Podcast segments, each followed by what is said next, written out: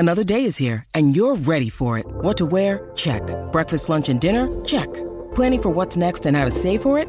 That's where Bank of America can help. For your financial to-dos, Bank of America has experts ready to help get you closer to your goals. Get started at one of our local financial centers or 24/7 in our mobile banking app. Find a location near you at bankofamerica.com/talktous. What would you like the power to do?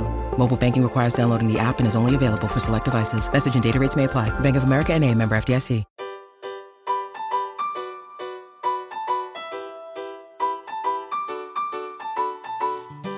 Welcome to the Homeschool with Moxie podcast, where our goal is to inspire and encourage you with actionable strategies to take you from overwhelmed to confident in your homeschool adventure. I'm your host, Abby Banks, and this is episode 211.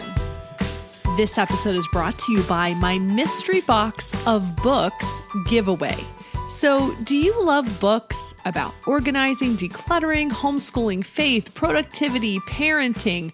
And would you love those books better if they were free? Well, the good news is I'm decluttering my shelves and I want to ship a mystery box of books to one of you to enjoy.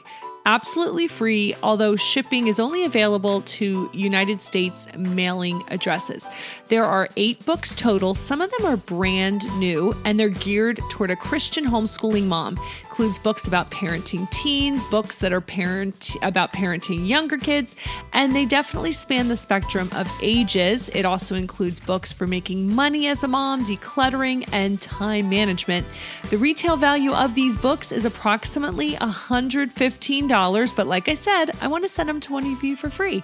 So if you would like to enter, this giveaway is open until May 17th. Go ahead and enter at 4onemore.com/books. Welcome to episode 211. Of course, you can find the show notes at 4onemore.com/211.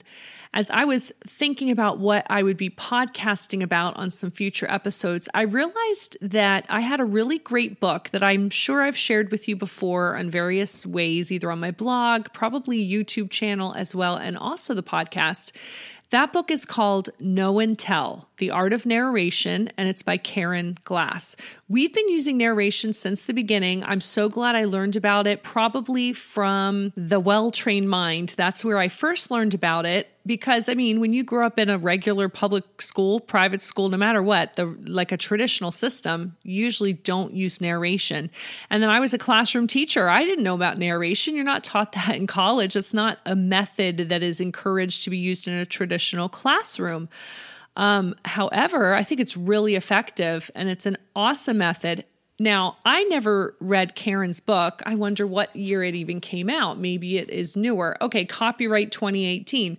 So if we started homeschooling in 2008, I mean, we were doing it for 10 years before her book even came out. So the sad thing is, I feel like I missed out on some stuff and some knowledge and some help. The good news is these books are here now. And if you're just starting, you have some amazing resources to learn so much about something like narration. Now, we've talked before about not being Charlotte Mason purists, right? Charlotte Mason, you might think of narration fitting really well with her methodology, maybe with a classical method. You don't have to put your stake in the ground in any type of homeschool method to be able to use narration.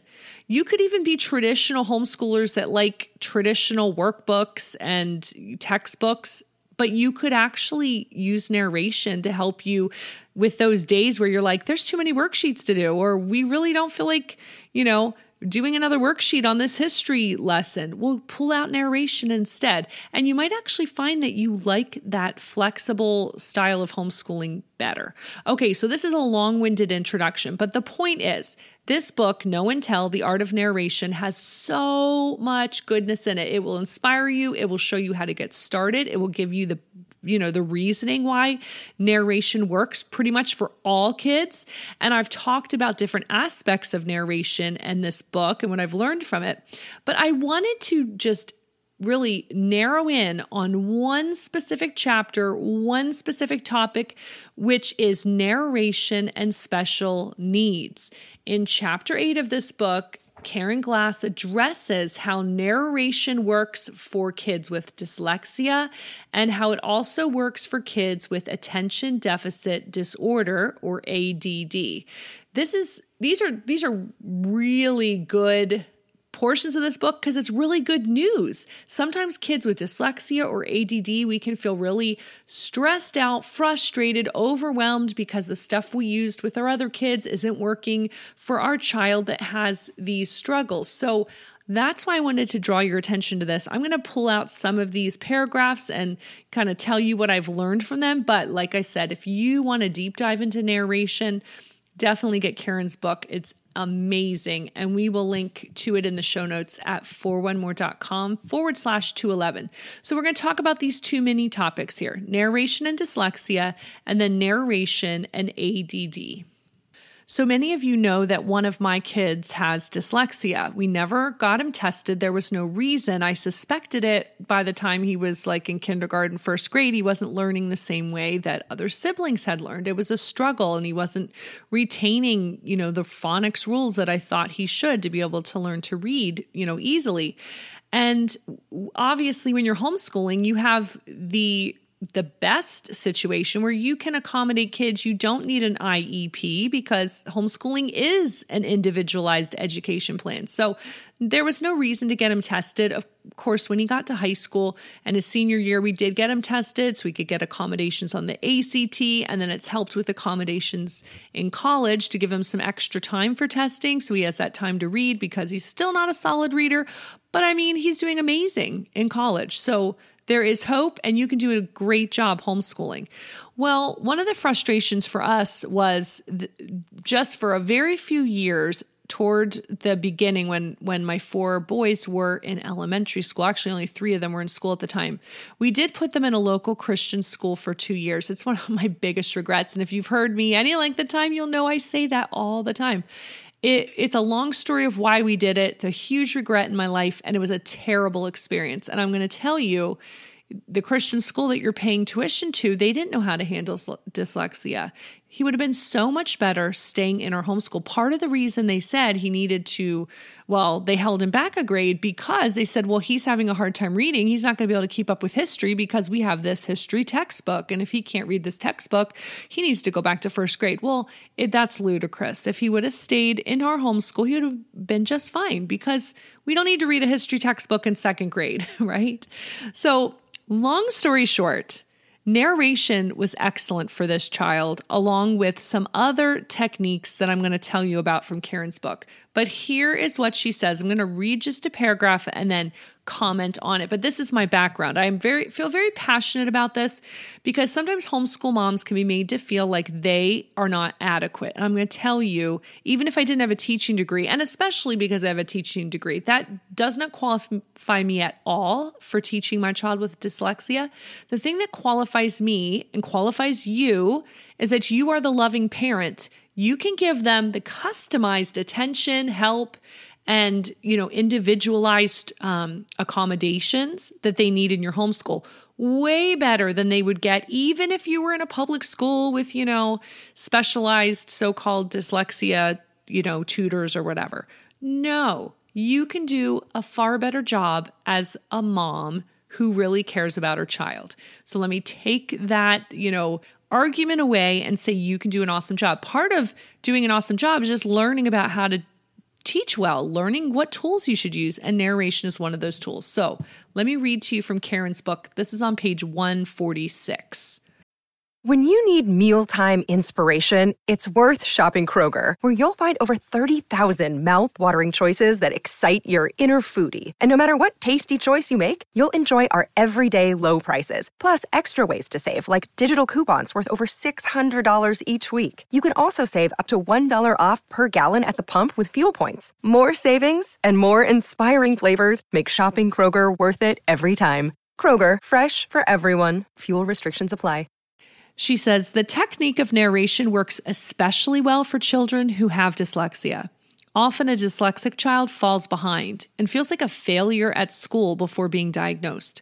Reading school books, following written directions, answering written questions, and writing on worksheets are the kinds of normal school activities that make a child with dyslexia feel defeated. Even after a formal diagnosis, children may still feel that they are unable to learn. They may have grown discouraged because typical reading and written work is so much harder for them.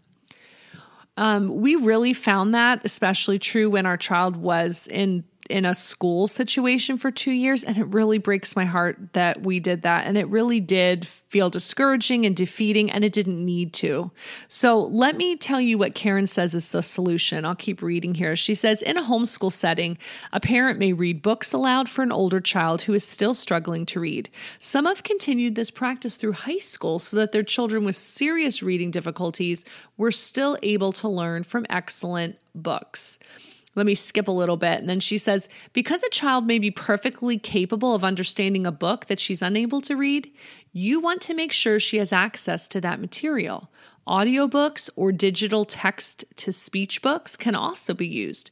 Instead of questions that have to be read and answered in writing, narration allows a child to tell what she knows. The focus is on what she can do, not what she can't, and there's no reason that a dyslexic child cannot narrate as well as anyone. We definitely found this to be true in our homeschool. Our dyslexic child probably had the best reading comprehension, especially because he's an auditory learner. So if I was reading a lesson to him or part of a book, he had great reading comprehension. He was really could, deep dive into that text and really understand it. And so the key is giving them the tools, and narration does give dyslexic kids those tools. There is a story here that Karen Glass shares, and I feel like it's all too common. Here's what she says on page 147. One story was shared with me about a girl who, discouraged by failure in a traditional classroom, began attending a school where Charlotte Mason's methods were employed, including the practice of narration. She had been diagnosed with a learning disability, but a larger problem was her own attitude of defeat. Too many failures had convinced her that she couldn't learn. In her new classroom, the teacher read aloud to her from the same books the other students were reading and encouraged her to narrate. Within a month, she declared with confidence, I can narrate. As the school year progressed, she was given the help she needed to read her lessons. She narrated across the curriculum, and by the end of the year, her confidence had grown still further. I can narrate anything. One success led to another. The exposure to excellent books, as well as her newfound security in her own ability, helped her to take the next step. She became a reader for herself. This was one of my hangups personally. I just was feeling like back at the beginning, but audiobooks or reading aloud, it's not the same. It's not, the same as requiring that student with dyslexia to read a book for themselves. But something that really helped me was Andrew Pudewa from IEW, Institute for Excellence in Writing. One of his sons was dyslexic, and he had a great podcast episode with his son, who's now an adult, who said, my dad encouraged me to listen to audiobooks, and I had still a very big wealth and amazing treasure of wonderful books that I listened to, and he didn't hold me back because I couldn't read the actual physical words well enough. If kids aren't fluent, they have a hard time reading if they have dyslexia, and reading is an actual struggle for them. You don't want them to miss out on the amazing books, amazing content. So it's not cheating to have audiobooks. It's not cheating to read to them. And I had to change my mindset about that. I wish I had realized that sooner. And see, that's what this Christian school didn't realize. And maybe, they can't accommodate a dyslexic child with one teacher in the classroom very well, especially if they're not trained in any of it. And so honestly, homeschooling your child is the best thing ever. Don't put them in a traditional classroom. If they're struggling with dyslexia, you can accommodate even better. I will link to Andrew Pudewa's podcast episode, which I absolutely recommend. If you have a child with dyslexia, it will really encourage you. You can find my custom page over at IEW with a link to that podcast episode if you go to 4onemore.com /IEW. So dyslexia is just one of those things that you don't need to be overwhelmed by, frustrated, discouraged. You just need tools, and narration is an excellent tool, and you can learn a lot from Karen's book. Now, let's talk about the second topic, which is how does narration work with kids that have ADD or attention deficit disorder? She also talks about this briefly on page 148. Let me tell you what Karen says in her book. She says, another learning disability for which narration is especially suitable is ADD in its various forms. One of narration's natural benefits is that it increases the habit of attention. That makes it harder initially for children with attention issues to master it, but you can take time and help them find a way. Their growing ability to focus and pay attention, because they will have to narrate, will spill over into other areas. Narration addresses the very need these children have. However, it is possible they'll need extra help in the process, and there are a number of things that could be tried to facilitate narration for them. One of the most obvious is allowing a child to draw during a reading. She might be given some sheets with blank rectangles and allowed to storyboard or draw pictures of the material that is being read aloud. Listening and drawing will help her focus on the material, and the pictures will be a guide or a prompt that allows her to explain what is happening in each part of the scene. This method has worked very well for some children. I love this. Here's actionable strategies for you to try right away. If you have someone in your homeschool with ADD and it's really hard to get them to understand and read and do worksheets and all this, try narration instead. I love that idea of storyboarding. So if you want a deep dive, definitely check out Karen's book. I'll put it in the show notes at 4onemore.com/211. I think you've gotten some actionable strategies. That is, start using narration little by little with your kids with dyslexia, ADD, or just any other learning struggles. If the worksheet pile or your current methods aren't working well, go ahead and try narration. You don't have to be called a Charlotte Mason homeschooler or a classical homeschooler to use narration. You can just be eclectic. Pull in things that work for you and make your own homeschooling style. That's what we've done. We've just, some stuff we're traditional, some stuff we're Charlotte Mason, some stuff we're unit study, like whatever. We just do what works for you and don't worry about what it's called. It's helpful to know the different types so that you know there's multiple ways of doing things, but just do what fits your children best. And the main point of this episode, which I hope came through, is not only to give you actionable strategies, try narration with all your kids, even the ones that don't have learning struggles, but it also, I wanted to encourage you as a homeschool mom, especially if your kids have needs where they do need some specific help. You are highly, uniquely gifted and qualified to do this for your kids. Even if you don't have a teaching degree, don't let the professionals tell you you're not qualified, because you are. If you ever need to talk to me about this, or just kind of like feel a little more encouragement, send me an email at abby@4onemore.com, and I'd love to hear from you. Okay, so don't forget about Karen's book, about the show notes, and then especially don't forget about my mystery box of books giveaway, which is limited time only. You can only enter until May 17th, and then I'm going to ship out this book to this box of books to someone for free. There are 8 books, and you can enter. You can actually enter every day. So check the link at 4onemore.com/books and see if you might be the winner of an awesome box of books that you can read this summer as you're relaxing and taking a break from homeschooling. All right, I hope this episode has been encouraging to you. Thanks for joining us today. And in the meantime, happy homeschooling.